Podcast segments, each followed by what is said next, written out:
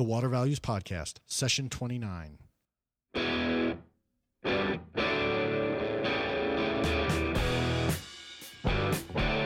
Welcome to the Water Values Podcast. This is the podcast dedicated to water utilities, resources, treatment, reuse, and all things water. Now, here's your host, Dave McGimpsey. Hello, and welcome to another session of the Water Values Podcast. Thanks for joining me. We've got a great guest for you today, but before we get to the interview, uh, for those of you that are not signed up for the newsletter, I just wanted to let you know that I'll be attending the National Association of Water Companies Water Summit in Fort Lauderdale on October 6th through 7th, and I'll be moderating a panel on the Safe Drinking Water Act. I'll also be attending the Global Water Intelligence American Water Summit in Houston on October 23rd and 24th. And these are both great conferences that hopefully you're already registered for. And please let me know if you'll be there because I'd love to meet you and talk a little water with you. Well, on to today's interview. Chairman Alaina Burtenshaw of the Public Utilities Commission of Nevada joins us today. She is also one of the co vice chairs for NARUC's Committee on Water. She explains NARUC's and the Committee on Water's activities, and we talk at length about issues affecting water utilities, in particular small water utilities. She does a great job giving a regulator's position and perspective on water utilities, some unique programs for water utilities, and more. We had to do the interview via cell phone because of problems with her landline, but the interview turned out great nonetheless, and Chairman Burtenshaw was a fantastic guest. If you deal with utility regulators or are interested in learning about the utility regulatory process, this is a great episode for you. With that said, let's get on with it. Open the valves, fasten your seatbelts, and here we go. All right, well, Chairman Burtenshaw, thank you very much for coming on to the Water Values Podcast. We greatly appreciate your time. We know you're very busy. Uh, but to start off with our interview, could you please tell us a little about your background? You bet. Um, I was uh, in private practice for five years before I joined the commission, and I came on the commission as an assistant staff counsel, and then I became later staff counsel. But I was on the regulatory operations staff for 17 years before I was appointed by Governor Gibbons as commissioner. And about a year later, uh, Governor Sandoval appointed me chairman, and I've been on the commission since 2010, January of 2010. Terrific, and and you are also a co-vice chair of NARUC's Committee on Water. Um, so before we get into your your activities on that committee, I was just curious, you know, what spurred your interest in water? Um, well, water's been sort of the I've been uh, I've been involved in water for most of my life. I was raised on a farm. You can't grow up on a small farm without understanding the challenges of having enough water to uh, grow your crops. I used to joke that the most dangerous job that there was from uh, May to August in Idaho, uh, where I grew up, was the water master who had to sort of allocate the water between the very, very competing uses. So um, that tends to direct your attention about how important water is when your livelihood depends on it. Sure.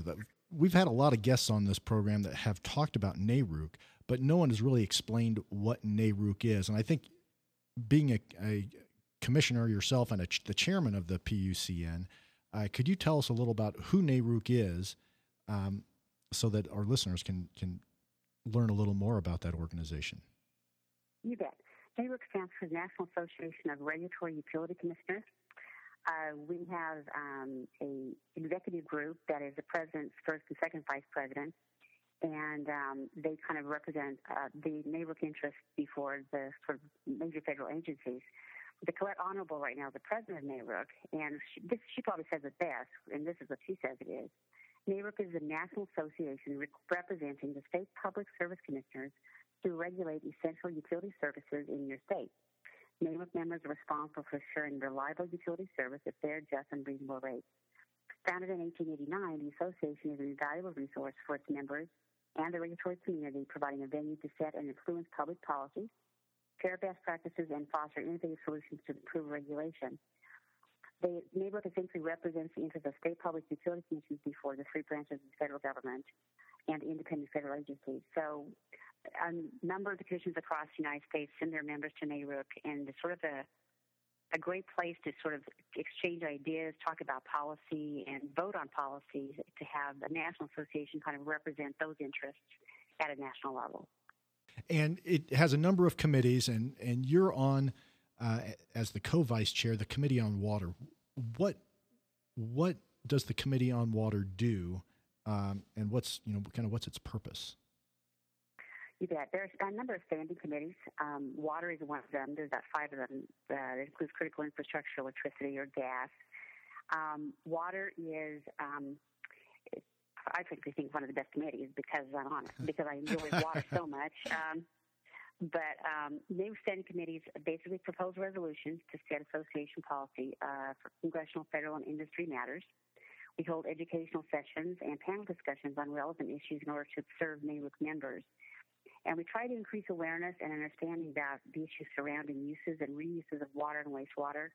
Um, various policy resolutions, panel discussions, or participation in high level events um, help us to work more closely with several agency and stakeholder groups, uh, including, of course, as you can imagine, the Environmental Protection Agency, the National Association of Water Companies, and the uh, Association of State Drinking Water Administrators. Water, unlike any other um, of the commodities that we regulate is actually ingested. Um, you don't ingest electricity or gas or telecom.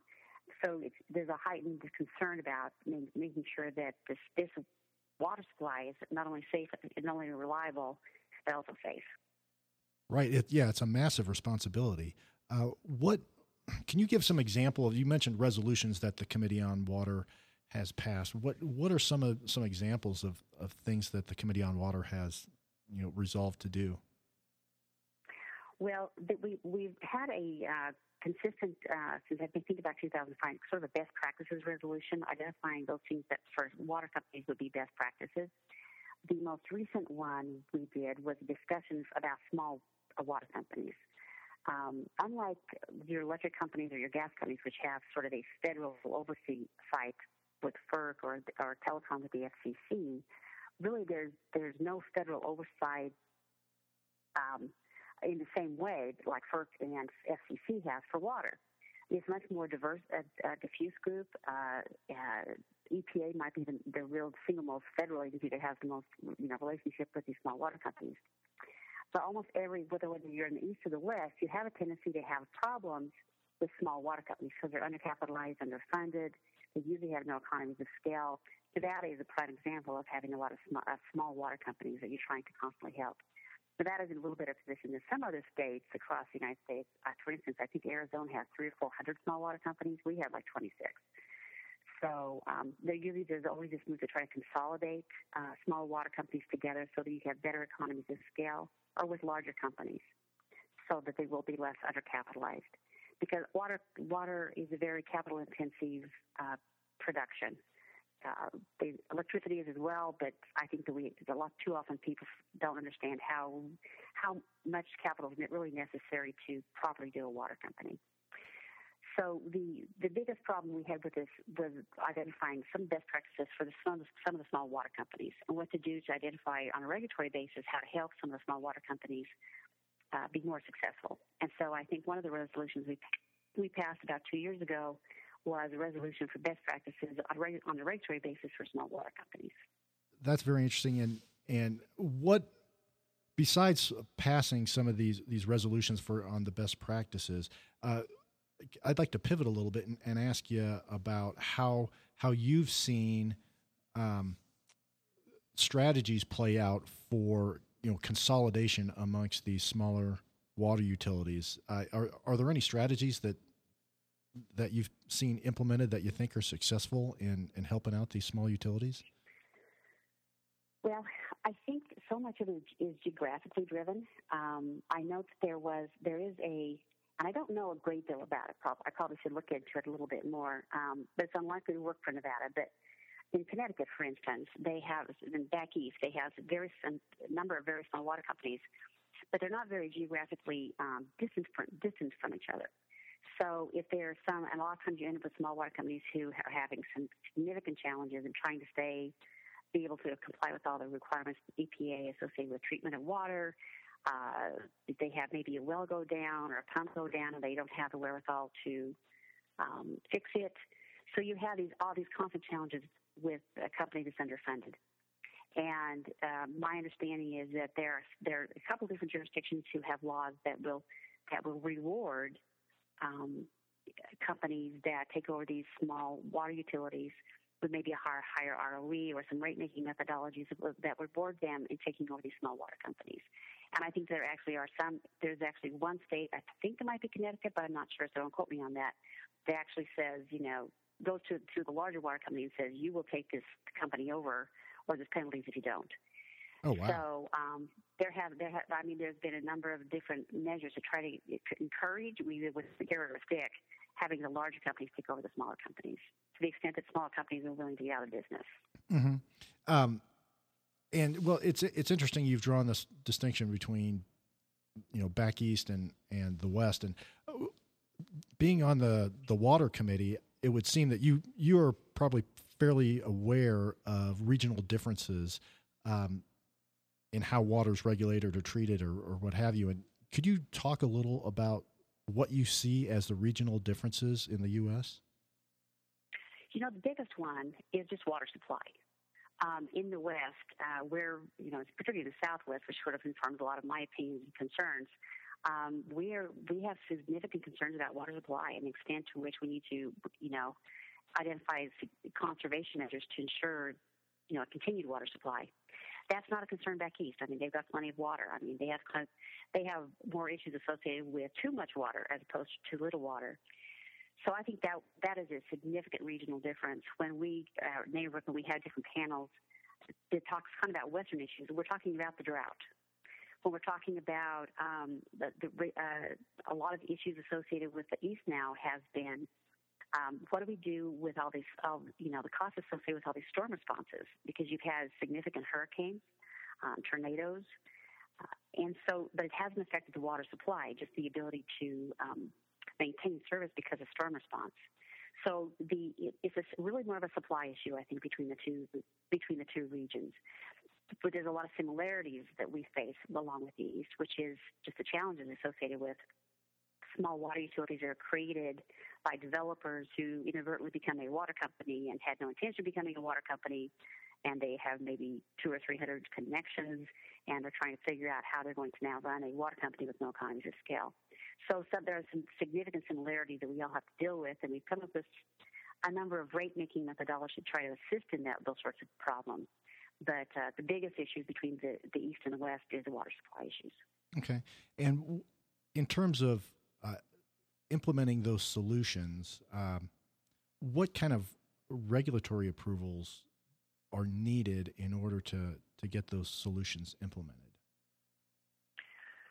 Well, across the United States, um, there have been in place for you know uh, a couple of decades now, at least, uh, improvements in the conservation of water through low flow shower heads, low flow toilets, um, various requirements just locally associated with building uh, homes.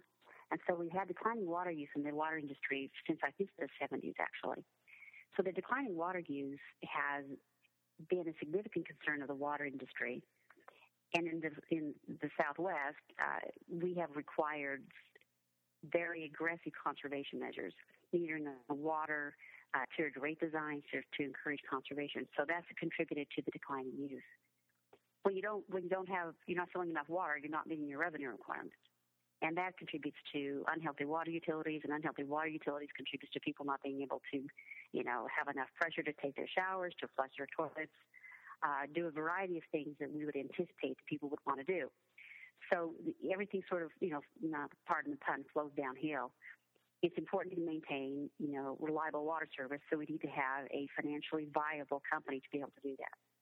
So we have in across the United States, there's been this kind of this move to try to identify ways to uh, change rates in a way that is that is less burdensome, particularly for small water companies in these huge rate cases that are so costly. And we've done that in Nevada by having a staff assisted process where our regulatory operations staff goes into the company, audits their books and records, and actually puts together um, the rate case for them they file with us if they if they if they're happy with the results, and it's a very short it's a very short process. But that is that makes it so that the small company does not have to go out and hire a lawyer, engineer, and accountant. Right. That would be put into rates again. Um, then we also have sort of the rate making mechanisms that you were sort of pioneered by Pennsylvania, the distribution system improvement charge, which encourages companies to invest between rate cases and still be able to get recovery between rate cases, essentially.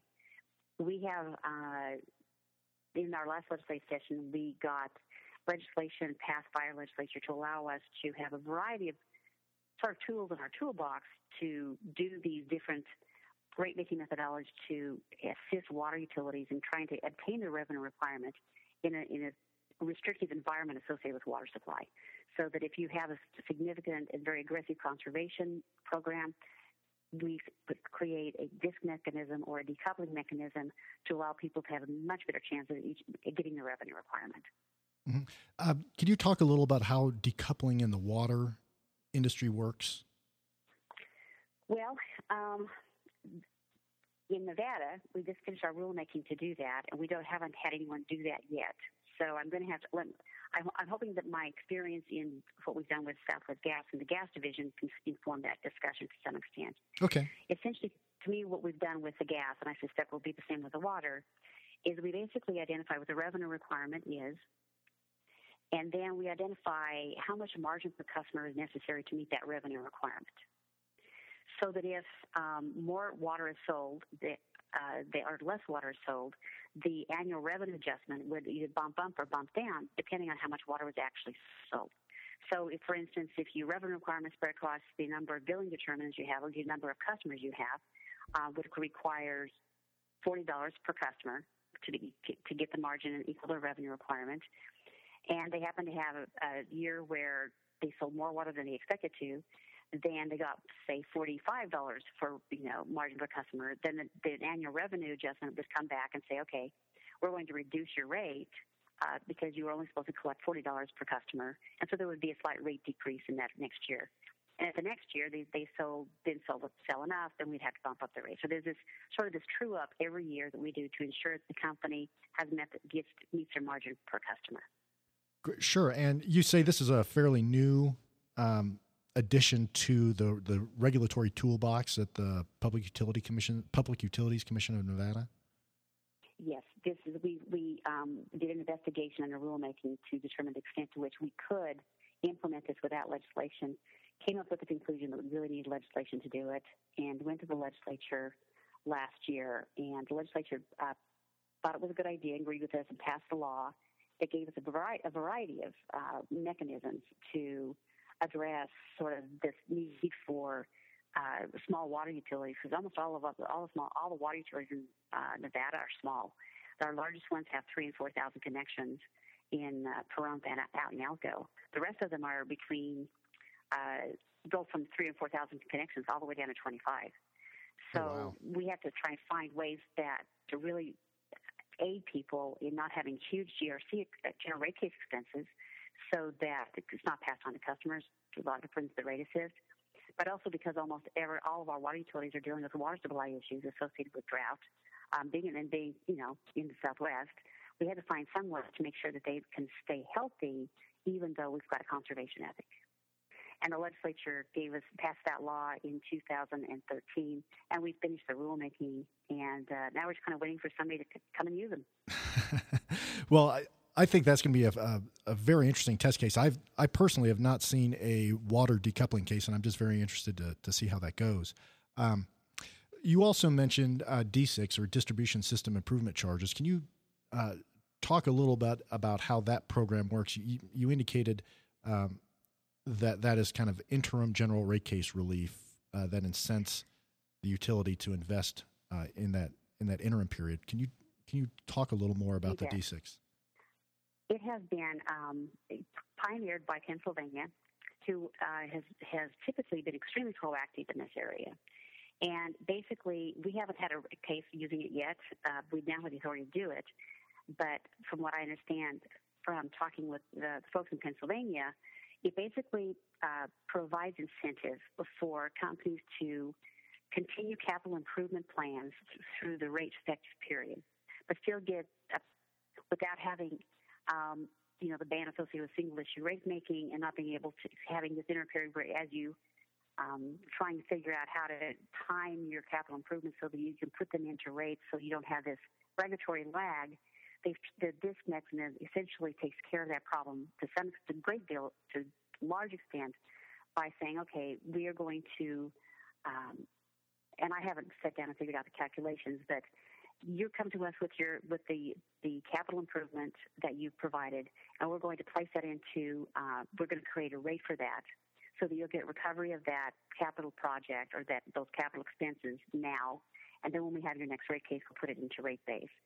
But, but it allows them to ensure that they're getting some some level of return on their investment and other investment during during the rate effective period. So there's no rate. It really minimizes the regulatory lag for recovery. The other mechanism or tool that you mentioned was the small utility rate case program. Uh, one of the things that I've seen, and I'm just curious if you've explored this at all, is a mechanism to allow small water utilities to essentially get an increase every year without actually coming in and doing a rate case. And that rate relief is conditioned on the utility complying with certain requirements. Uh, some of those requirements would be things like getting their board members trained, getting their operators attending over and above a certain number of training sessions, reducing non revenue water, uh, things like that. And they have certain metrics they have to hit. And if they hit those metrics, then they're allowed to increase their rates uh, on an uh, indexed basis. That is, you know, the commission issues an index every year for a certain number of years um, before getting another formal rate case, um, having to go in for that other formal rate case. Have you seen any uh, programs like that? We actually have implemented something that has been in place for about the last five years, similar to that, where um, up to for four years, a small water utility can come in and they can increase their rates by this, the consumer price index. So sort of kind of keep keeping up with that. So it's a it's a small increase, but they come in every year. They ask for the increase associated with the CPI as that is calculated for that year and it goes into effect within, I think, 45 days from the date that they file it. But at the end of the fourth year, they have to come in for a rate case so we can take a kind of a true up look. And we are actually haven't we put in any requirements that they they they do anything specifically until to get that CPI adjustment, um, other than just providing notification to the commission that that's what they're requesting. Okay. Well, well, that's that's interesting. It's good to know that these new programs to help these smaller utilities are out there, and and hopefully they're taking advantage of them. Um, we've talked a lot about rates. Uh, could you?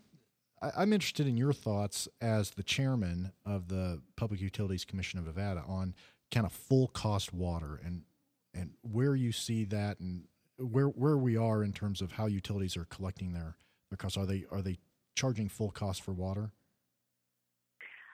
You know, I don't. I think water is probably the most undervalued commodity that we regulate.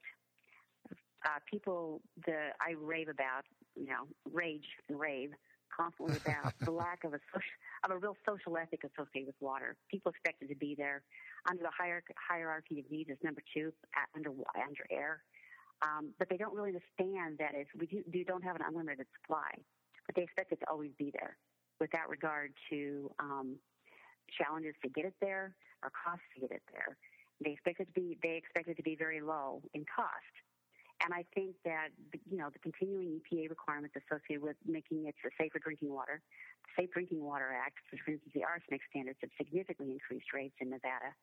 Um, all of those things, I think, have made people a little slightly more aware that you know water's not free. I will never forget a consumer session when I was on staff where a gentleman approached me, wasn't very happy about the rate increase, and said, Water should be free, it falls from the sky. And I said, When you can stick your own straw in the ground and suck it out yourself, I'll agree with you. But people don't understand the infrastructure necessary to create that. When they turn on the tap, they've got water coming out, and it's a safe drinking water when it's coming out. So I think the, the full cost of water is is oftentimes um, not properly reflected in rates. I think that the fixed variable charge needs to be really looked at uh, very hard because I think that for you've got such a declining water use and such a conservation ethic that we really need to create associated with water that we really need to have more and more placed into the fixed charge so that the companies, especially the small water companies who just can't take the risk that some of the large companies can, they need to have more of a guarantee that they're going to have a better chance of creating, getting more of the revenue requirement because if they don't, they're not going to be able to provide that reliable and safe service people absolutely require. You've mentioned the kind of declining use adjustment on several occasions. What type of evidence have you seen to support that? I've I've been in a case where I didn't feel the declining use adjustment was properly supported, and and the commission ended up not approving it. Um, in the second go around, uh, the utility prepared a more robust model that supported the declining use adjustment, and it did a lot more testing on its statistical model. Um, I don't I don't know that there's a result in that yet, but I I'm just kind of curious what your thoughts are on how those types of declining use adjustments need to be supported. And and and, and I don't want to make you talk about a, a, pending case, so please don't. If, oh no, we don't. We don't actually have any pending cases on this, okay. and this is actually one of the one of the measures that the legislature gave us to, like the tool in the toolkit to deal with some of the issues that we have. We've not seen a case involving this yet, okay. so it's kind of hard for me to comment too much on it because I, I don't really have enough um, experience with it. I have always, though, we had a small water utility some years ago that we put in a basically a, a fairly aggressive tiered rate design. And the declining water use associated with that rate design was pretty significant. I mean, the, the water utility didn't come close to getting its revenue requirement. And so they had to file another rate case within you know, the much short period of time that they had presumed that they would need to. Um, we know that when we put in aggressive conservation rates, usage declines because people are really watching their bill and they're trying not to, they're trying to conserve water because basically conserving water reduces how much they're going to have to pay the utility. And I, I to me, the declining usage adjustment has always been sort of, uh, it's kind of like trying to predict where gas prices are going to go for the next year. you know, uh, so I think yeah. it is really. I mean, you got to you got to have a lot of good data points. You've got to have a lot of good information.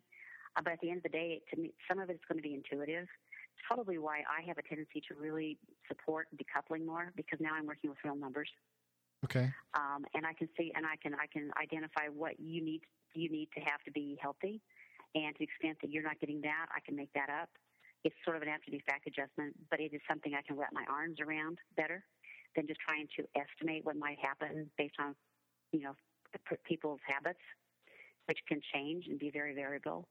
So I think that anything you put in front of me associated with that type of um, request is it's, going to have to be fairly data driven based on you know experience and um, it, it's it's a question that I have not been able to answer very successfully myself. Well, I just wanted to get your thoughts on that. That's really uh, great information.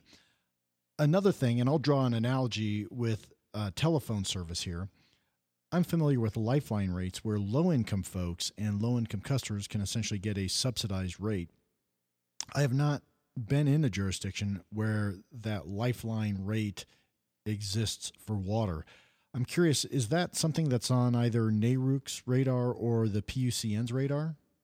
Uh, it, is, it has not been on our radar. Um, the small water companies that we regulate are typically at, have a tendency to be out in the hinterlands of Nevada. I don't know if you've ever been in Nevada, but um, it is a very kind of uh, once you get outside of Las Vegas and Reno, there I mean, if you miles and miles and miles of uh, desert before you find a small town, and a lot many of those small towns, um, everybody would be on the lifeline rate.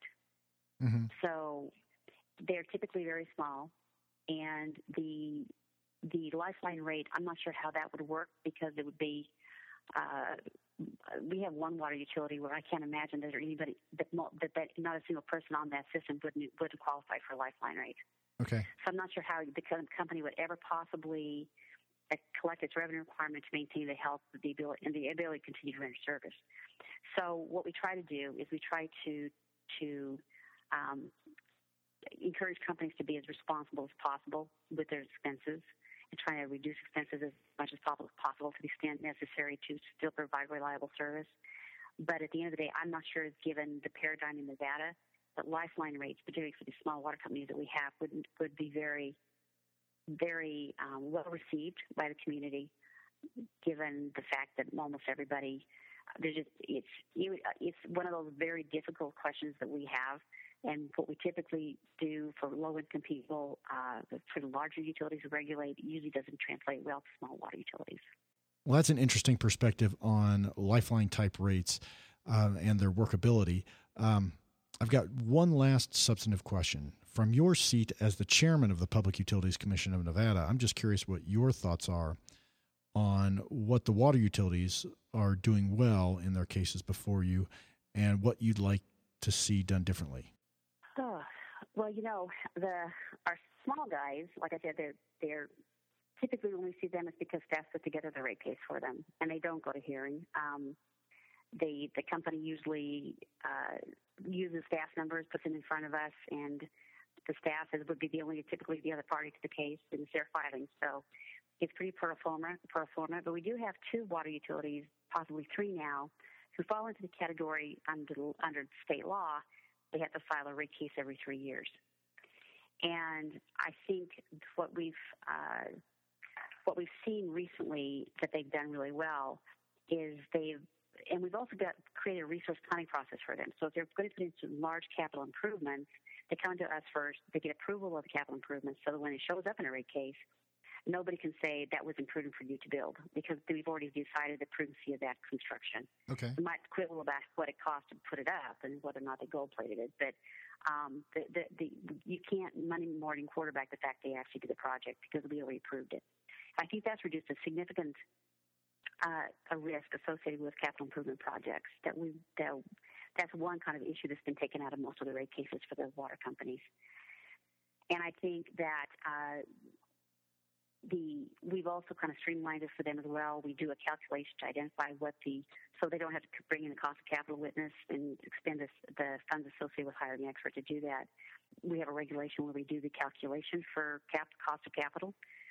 And if everybody's okay with that calculation based on the methodology that was approved in the regulation, they don't need to bring in a cost of capital witness. And we, since we've approved that regulation and staff has done the calculation, the company has has has used that as opposed to bringing in a cost of capital witness. And cost of capital to me had always been the the biggest thing that the utility did. Um, that was always the, the most aggressive portion of their case it typically is, and um, there was always, to me, this sort of disconnect between the real world and um, how how world the world is in Nevada, for instance. So that has, I think, we have done even in the larger rate cases, we have done certain things with our statutes that have allowed us to take away some of the risk that water utilities were having in those areas, streamline the process, and kind of bring sort of like a, a middle ground uh, which is typically where we always have to cases anyway, without having to go through the pain of, hear, of hearing testimony on widely differing views in these areas. Hmm. So I think I think our statutes have allowed us to sort of take away some of the problem areas of our rate cases, frankly. Yeah, if you can get rid of the cost of capital element of and the big fight over that, because that's always a huge fight in every rate case. I got to imagine those are go much smoother than uh, they used to. Well, it's allowed us to it's allowed us to for the companies to sit down with the parties and be be more uh, able to settle cases. Mm-hmm. Um, once they once they sort of lose the cost associated with hiring an expert and the calculation is the methodology that they were they were part of creating, and the number is reasonable, and it usually ends, we usually have a range, and the commission usually finds falls in the middle of the range anyway, and that's where the calculation usually ends up. Uh, it's been it, it has really streamlined the argument in cases. And so some of the criticisms I would have had about the way people present evidence has really gone away because of those mechanisms. Yeah, and, and that's good for the ratepayers because the utilities aren't incurring as much rate case expense. So um, exactly. Yeah. Well, Chairman Burtenshaw, you have been absolutely terrific today talking with us about uh, water issues from the regulatory standpoint, and I just want to, to thank you again for spending a lot of your you know uh, thirty minutes of your valuable time with us. Uh, for those folks who'd like to learn a little more about NARUC and the Public Utilities Commission of Nevada, uh, where can they go to find that out? Well, NARUC has a great website. Uh, you just kind of Google NARUC and it'll pop right up. The um, and you can they'll tell you about the latest meetings. They provide all the uh, the PowerPoints and information that we're gleaned from panels on from the last meeting on the website, so you can get a lot of substantive information there as well as um, they have a research division on NARUC and NARUC staff that are excellent. Uh, and NARUC is very, uh, very interactive with trying to help people.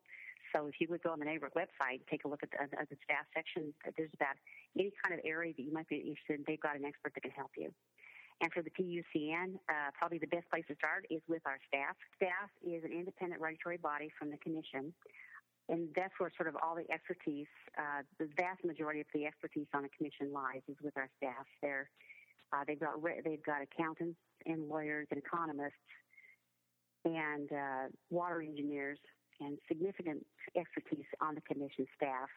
So they, because they participate in every single case filed with the commission and are independent body, they're more they're more able to be provide opinion than policy side. We also have experts on the policy side, but given our concerns associated talking about pending rate cases or pending cases, staff is usually the first people we send questions to.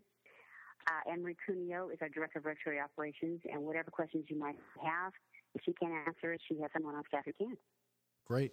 Well, Chairman Burtenshaw, thank you again for your time. We've greatly appreciated our conversation, and we'll talk to you soon. Okay, thank you. Thank you. Bye.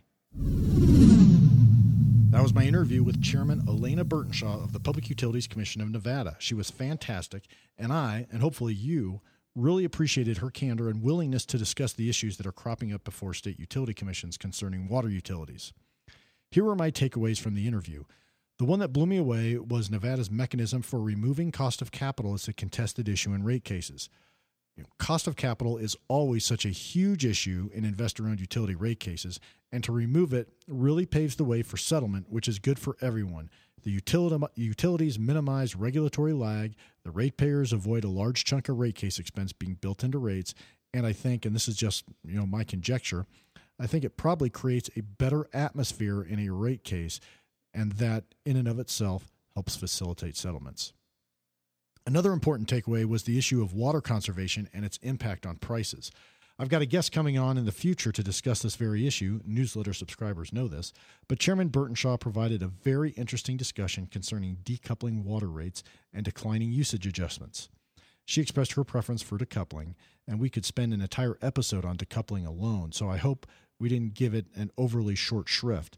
Uh, regardless, I'm very interested to see how the new water decoupling program works in Nevada. My final takeaway concerns a topic we've discussed in previous sessions, and that's the issue of small, undercapitalized water utilities. Chairman Burtenshaw identified a range of regulatory responses to those small water utilities. I just think consolidation is inevitable, and hopefully, lawmakers and regulators develop you know better methods of ensuring that proposed water utilities have the requisite technical, financial, and managerial managerial ability to start up in the first place which I think can go a long way toward alleviating the problems of these small, undercapitalized utilities. Well, you can check out the show notes for this session at thewatervalues.com forward slash pod 29. And please don't be bashful in letting me know what interested you about the interview by leaving a comment on the show notes or by emailing me at david at thewatervalues.com. You can also tweet at me at DTM1993. And don't forget to rate and please review the podcast on iTunes, Stitcher, and other podcast directories. And please don't forget to tell your friends and colleagues about the podcast and to sign up for the Water Values newsletter, which can be done at thewatervalues.com.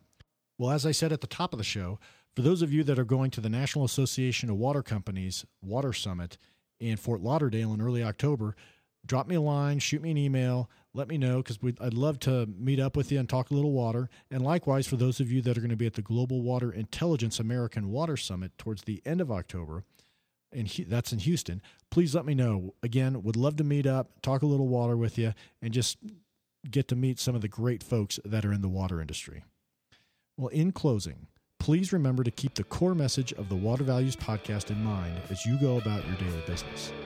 Water is our most valuable resource, so please join me by going out into the world and acting like it.